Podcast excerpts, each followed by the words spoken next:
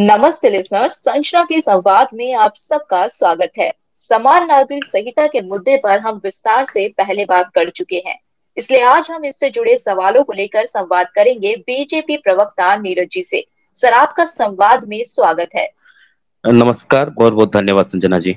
सबसे पहला सवाल समान नागरिक संहिता पर विपक्ष या जो लोग विरोध करते हैं इस कानून का वो ये उठाते हैं कि देश में सब कुछ सही चल रहा है तो ज़रूरत क्या है इस कानून की? भारतीय जनता पार्टी का मैं एक प्रवक्ता होने के नाते बहुत ही ज़िम्मेदारी के साथ कहना चाहूँगा कि यूसीसी का मतलब ये नहीं है कि देश में हम किसी भी तरीके की छेड़छाड़ कर रहे हैं, किसी भी तरह कानून में छेड़छाड़ कर रहे हैं। यूसीसी का मतलब है कि एक देश, एक विधान, एक संविधान। और बात है कि जहाँ तक जब देश में सब कुछ सही चल रहा है तो ये कानून लाने का मतलब क्या है? तो ये कानून लाने का मतलब ये है कि आने वाला समय भी किसी भी तरीके से हमें कानून में छेड़छाड़ करने की आवश्यकता ना पड़े अलग अलग धर्म के अलग अलग संप्रदाय अलग अलग समाज के हिसाब से। तो एक देश है एक कानून। जिस तरीके से हम एक इंडियन है हम एक अपने आप को भारतीय कहते हैं उसी प्रकार से ये कानून भी एक होना चाहिए। हमारा ये मानना है और हम इसी पर अपना काम कर रहे हैं। आपकी पार्टी पर आरोप लगते हैं कि आप मुसलमानों को डराने के लिए इस कानून की बात करते हैं। क्योंकि अगर देखा जाए तो इस कानून का सबसे ज़्यादा असर मुस्लिम समुदाय पर पड़ेगा। इस पर आपका क्या कहना है? मेरा ये कहना है कि हम सभी हिंदुस्तान में रहने वाले हिंदुस्तानी हैं, भारत देश के वासी हैं, हम भारतीय हैं।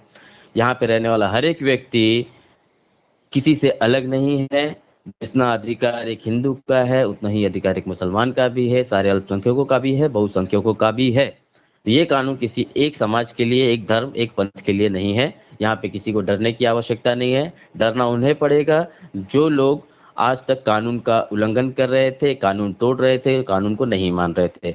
आज ये यूसीसी लाने का कारण यही है कि हमारे देश में कई ऐसे अलग अलग कानून है अलग अलग धर्म के लिए, जो कि अलग अलग पर्सनल लॉ बोर्ड बने हुए हैं। तो उसको ख़त्म करना ज़रूरी है, क्योंकि इससे एक समान, एक अधिकार नहीं मिल रहा था पूरे देश में। जिस तरीके से हम जानते हैं कि तलाक का मुद्दा हुआ, विवाह का मुद्दा हुआ, बच्चा गोद लेना हुआ संपत्ति में बंटवारे तो इन सभी के लिए यह समान नागरिक कानून लाना आवश्यक है। सबसे बड़ा आरोप जो यूसीसी को लेकर आपकी सरकार पर लगता है कि क्या आपकी सरकार यूनिफॉर्म सिविल कोड लाकर संविधान के right to freedom of religion में हस्तक्षेप करने की कोशिश कर रही है?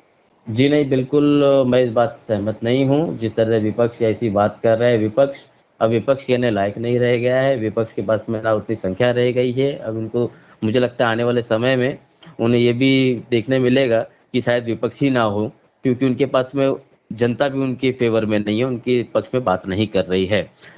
और जिस तरह यूनिफॉर्म सिविल कोड में हमने किसी तरह का छेड़छाड़ नहीं किया है ये समय की मांग है और हम जो समय समय पर जो ज़रूरत होती है बदलाव की, इससे पहले भी कानून में काफ़ी ऐसे बदलाव हुए हैं, संविधान में ऐसे बदलाव हुए हैं तो हम भी यूनिफॉर्म सिविल कोड लाकर देश में समान नागरिक का जो कानून है वो ज़रूर लेकर आना चाहेंगे और सभी के भला के भलाई के लिए है। 2014 में ही जब से आपकी पार्टी सत्ता में आई है तभी से यूनिफॉर्म सिविल कोड को लेकर लगातार आपकी पार्टी की ओर से कहा जाता है कि पूरे देश में आप यूनिफॉर्म सिविल कोड लागू करेंगे। लेकिन आप अभी तक ऐसा कर नहीं पाए हैं। तो ये सिर्फ़ एक चुनावी जुमला है या सच में यूनिफॉर्म सिविल कोड आप देश में लागू करवाएँगे? मैं आपकी जानकारी के लिए बता दूँ कि ना कि सिर्फ़ 2014 से हमारे ये विषयों में ये मुद्दों में है। पहली बात तो ये हमारा मुद्दा नहीं है, ये हमारा कर्तव्य है कि हमें अपने देश में अगर किसी भी तरीके की हमें बदलाव लाने की आवश्यकता पड़े, कानून में ज़रूरत पड़ेगी तो हम ज़रूर लेकर आएँगे। देश की जनता ने हमें केंद्र में स्थापित किया, हमें चुन कर लाया है तो इसीलिए लेकर आया हुआ है ताकि हम देश को सही तरीके सही राह पर लेकर चले। दूसरी बात मैं आपको कहना चाहूँगा कि आप ये कह रहे हैं कि ये चुनावी जुमला है तो ये चुनावी जुमला ज़रा भी नहीं है। हमारे ऊपर पहले भी आरोप लगते रहे थे, लेकिन उसका जवाब हमने अपने काम से, अपने कर्म से करके दिया है। जैसे कि राम मंदिर का मुद्दा था। राम मंदिर के लिए हमारे ऊपर आरोप लगाए जाते थे। मंदिर वही बनाएँगे, तारीख नहीं बताएँगे, लेकिन हमने वहाँ पे न्यू भी काट दिया। वहाँ पर मंदिर बनना, भव्य मंदिर भी राम मंदिर बनना शुरुआत हो चुकी है, और 2024 तक कि आखिर तक ये राम मंदिर भी बनकर, भव्य राम मंदिर बनकर तैयार होगा। उसी तरह से 370 पर भी हमारे ऊपर सवाल उठाए जा रहे थे। आज आप देख सकते हैं, धारा तीन हटाने के बाद में कश्मीर में आज कितनी शांति है। पत्थरबाजी बंद हो चुकी है। जिस तरीके से हुरियत नेता थे और विपक्ष के इस तरीके के जो उमर अब्दुल्ला की सरकार थी, फारूक अब्दुल्ला की सरकार थी, इन सारी सरकारों का आज मुँह बंद हो चुका है। क्योंकि हमने वहाँ पर शांति लेकर आई है और देश को साथ में हमने उसे जोड़ा है। तो इसी तरीके से हम आगे भी कानून में अगर ज़रूरत पड़ेगी तो बदलाव लेकर आएँगे और यूनिफॉर्म सिविल कोड का लाना ज़रूरी था। और हमारा तीसरा मुद्दा है, जो कि हम पूरा प्रयास करेंगे कि 2024 चुनाव के पहले हमारा ये कानून लागू हो जाए, जिसके लिए लॉ कमीशन ने भी आम लोगों से राय मांगी है। एक महीने का समय दिया है, तीस दिन का समय दिया है, और लोग अपनी अपनी राय दे सकते हैं। उस हिसाब से कानून लाया जाएगा। सर संवाद से जुड़ने के लिए आपका बहुत बहुत धन्यवाद।